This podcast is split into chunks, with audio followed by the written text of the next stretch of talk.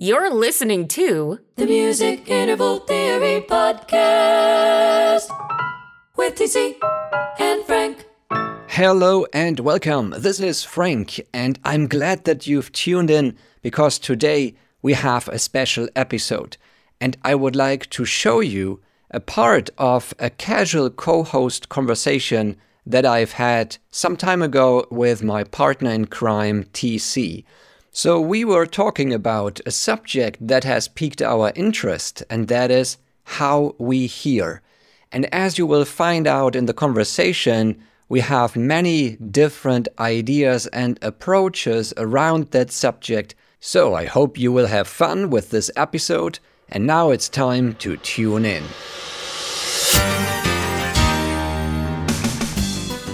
It's stuff that I had to experience. I had to actually, it wasn't like, uh, you know, I was sleeping and this white star came into the window and went, and all of a sudden, I, you know, it's like Mozart. Oh, yeah, I'm going to start this piece with this high oboe. No, I mean, it didn't, it was trial and error and trial and error. Oh, that works great. And trial and error and trial. Oh, that works great. What if I put those two together? A lot of years of that I'm kind of approaching the ear training part of meter the same way.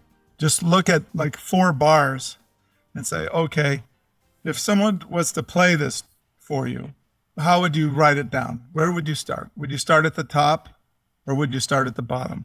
Or would you start hearing the bottom and the relationship of the first note to the bottom? So, the really specific stuff for guys to follow I've never seen that in ear training stuff yet. I've seen where they just give you notes, even random notes and that sort of stuff. But how do you hear a root from a structure that doesn't have the root in it? It goes against the natural hearing because obviously we tend to relate everything to the strongest tone of the structure that is located within that structure.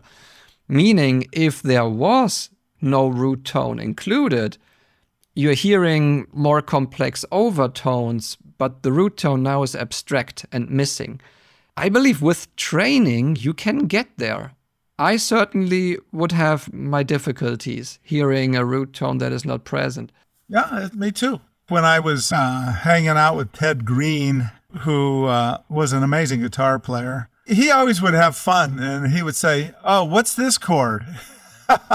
you know, and it really would put me on the spot. And I could usually tell a category. You know, you can tell if it's dominant, or you can tell if it's got a flat 13 in it because they have colors in them. You know, hearing chords and hearing intervals is two separate things because chords have an overall flavor. It's like that is the pie. It's got a couple of different interval combinations. So it's easier to hear interval combinations than separate intervals. And it's easier to hear them if they're condensed into one octave than it is if they're spread over two. There's a lot of stuff that happens in between that. So I would also separate the chords from an interval because just take a 4 plus 4 as an example.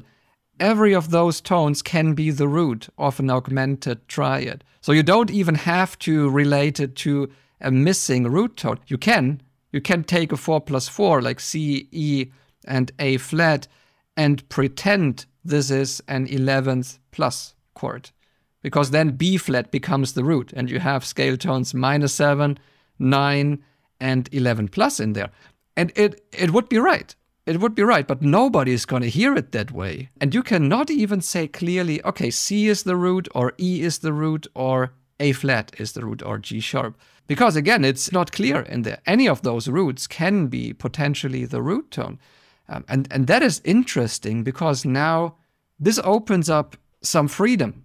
And one decision is as good as another one. It might depend on the register. So maybe one note is peeking down into the bass register or something. And yeah, then it's, it's clear. But this is interesting, really interesting, because um, how do you decide about the, the root tone. You can't essentially.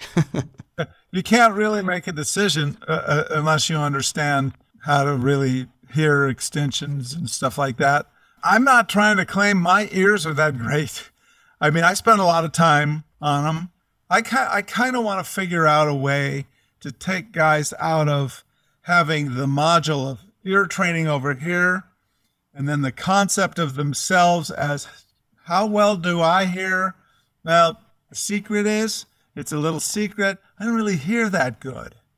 You know, I mean, I can hear, sure, I can hear bum, bum, I can hear f- five, you know, but uh, can I can I hear both directions? Can, can I hear two fives together? Can I recognize that? Can I tell the difference between two fives and two sevens? Where do I focus when I'm trying to hear that? And, uh, should I have to focus at all? Should it just be an, a, a flavor experience and just say, oh, that's cinnamon? you know, oh, that's that. You know, instead of, I think there's some things to to uncover from a human psyche point of view for ear training as well. Mm-hmm. For sure. Actually, the way how we can approach this is just start with this outcome, which means we want everybody to have perfect hearing and understanding of the intervals just by by listening to the structures or the isolated intervals. Now let's list all of the problems that that might appear. Things like objections. For example, I can't hear any intervals or I don't see the value in hearing the intervals. Also stuff like as long as there are just two notes, I can hear them well. But what about three notes played simultaneously? Then I'm completely lost. I have no idea what you know two of them are doing. I just hear the, the top line. All of these objections, they can be turned into solutions and part of the content because then we specifically address concerns and problems all the time. If you're in a restaurant and someone is talking, let's say across from you at another table, and they're kind of loud and harsh voice, you can hear the conversation pretty clearly. It's harder to hear if the person you're with is talking to you, then you're distracted. Mm-hmm. And so we have kind of a mono system of hearing. That's the nature. So you can hear mono in a vertical structure if it's played at the same time because then it becomes a mixture of one one sound one one flavor. But when you have a bunch of stuff moving at the same time it's like a lot of conversations and much much more difficult. And then the question becomes well how much can that actually be developed? Is it actually the nature of the human ear and hearing is to single out one source? Or can we tra- be trained to hear more than one source? Are there higher levels? And if we can be trained, how do we do that? partly I covered exactly that topic in module 5, which is, for example, the developing of those sections, the orchestral sections, and how to add another section on top and things like that. So I figured that there is a hierarchy to the functions that we've introduced, meaning a melody is always on top of a chord progression. A motor, well, usually this comes up to the foreground first, and then as it keeps this repetitive pattern, it tends to blend into the middle or the background. And then you forget about it. At some point, you don't hear it anymore because your brain tells you this is not new information. I don't need to hear this. I figured that it doesn't make sense to have more than three functions at a time in each of those, let's call them layers or dimensions the foreground, the middle ground, and the background. So I don't believe that it is beneficial to have, let's say, a moving line in the foreground, two motors in the middle ground against a chord progression and a pedal tone in the background. This is way too much stuff. This is essentially what, what I hear you say as well. And that is this example with these conversations, as long as they are isolated, and let's say two or three at a time, you can separate those. Yes, but if you stand in a crowded grocery store, then it is pretty hard to catch up anything in there because of too much information. You know, how do we hear? You know, how, do you hear in a restaurant? You're sitting with two other people, and the restaurant has a lot of conversations going on, and maybe one guy is loud and you're hearing his conversation and your attention goes over there because he's hearing and he's maybe uses something that catches your attention. It's like an, a kazoo in an orchestra. Oh, that sound is so. Uh, now I'm hearing that, but you now you don't hear the oboe, you know, because you're hearing this this really raspy instrument. Okay, so if you're sitting at a restaurant with with two other people and you're having a very nice conversation, you you really don't want distractions. It becomes an annoyance. And you're not capable of listening to everybody, even at your table, because it's a much more pleasant experience if one person talks, then the other person answers, and then you talk, and then maybe two people can be going back and forth very quickly. And the topic is how do we hear? So I, I think that's so much better than ear training because ear training has a connotation of, you know, same old stuff. That is really fantastic. And I, I think it's a very valid point because the moment you receive too much information, it is not only overwhelming, but it also causes stress. And you want to shut it down in a way, and you want to protect yourself from that. And usually, this results in not having any interest anymore in listening to the information. This explains why you do enjoy probably listening to some pieces of music more than others. I don't know if we want to call it a course or a mini series of lectures or whatever you want to call it, but there will be a lot of examples of things and, and stuff that they'll have access to to download to help them work on their hearing because ear training is interesting to everybody. And I, will tell you this it's my opinion that the, the level of people's hearing that are all in music, they take great pride in pretending that they can hear anything. They love to have other people think that they can hear great. The truth is, most people are insecure about how well they hear, and that actually, if you tested them, you probably figure out pretty quickly they hear in one category okay, maybe a melody. But if you played all the different modes in a row, they would have to sit and hum them and think about them. They don't just hear them. It's like you don't hum a word, you just hear a word. Mm-hmm. And you, you just should hear a mode. You might know the Dorian mode, right? But what about all the other modes that we have? All the subtle modes, all the stuff you know, to be able to hear those is not that easy for most people. They can hear it, but they have to figure it out. So the brain goes into analysis instead of just hearing. If you call somebody's name, they don't fall into this rational state. They actually have an emotional reaction because they want to know, okay, who just you know, shouted my name? And they, they don't ask these more analytical questions they have just the emotion inside, which is, for example, now this emotion, this is always a four. It always has been a four. I never knew it, right? But it always has been the same interval because you don't learn emotions, you just have them. Then it is way easier to use this as a basis to remember information. And the information is now that's a four. That is a logical statement, of course, but it is easier to rely on your emotion because then you can just pull it up whenever you want and you don't have to think about it. So, yeah, think about it this way also. When you're reacting and it's an emotional reaction, that means that your body is already connected, it's already got the pathway, it's, it recognizes something instantly.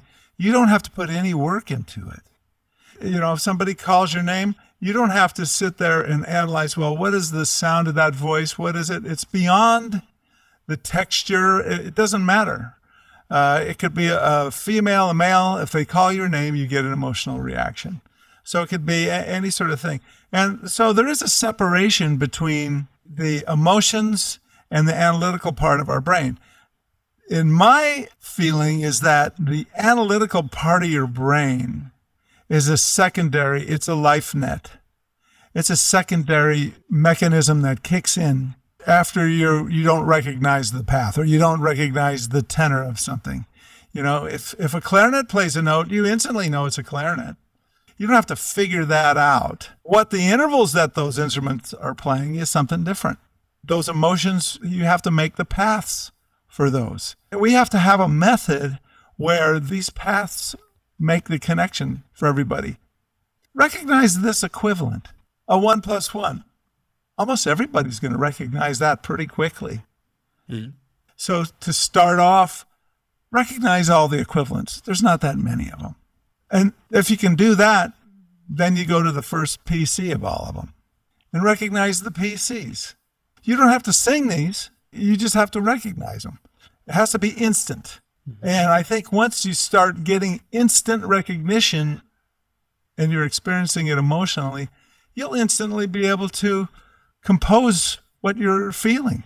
And I totally agree with the statement you gave earlier that the rational part of the brain, the neocortex essentially, that this is secondary because it is also slower. The first thing that you will experience is the emotion. But the moment you fail to have this emotion, then the neocortex chimes in and tries to rationalize a situation, not the other way around. You, you don't understand the, the situation from a logical point of view, and then the emotion kicks in. It's always first the emotion and then the analysis of the situation.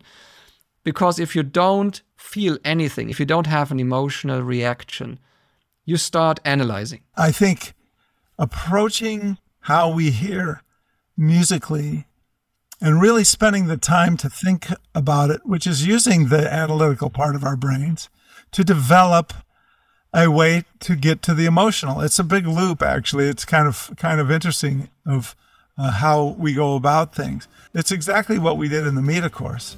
It was discovery and figuring out this really works great. And then this works okay.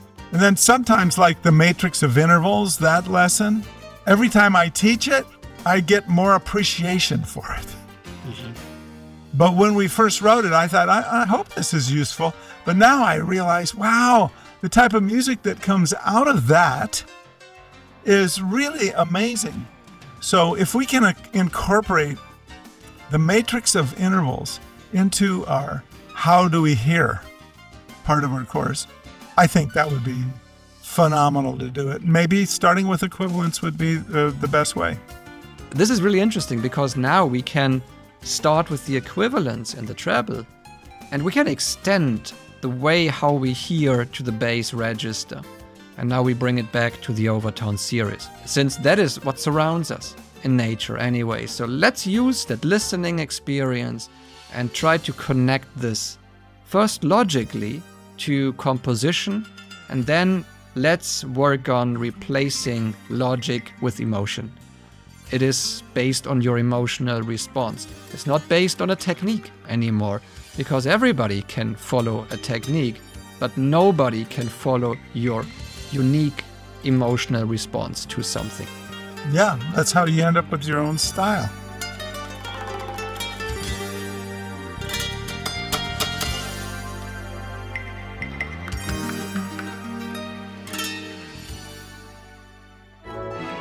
This podcast is powered by the Music Interval Theory Academy, your resource for getting clarity and confidence in music composition and orchestration. See you inside at musicintervaltheory.academy.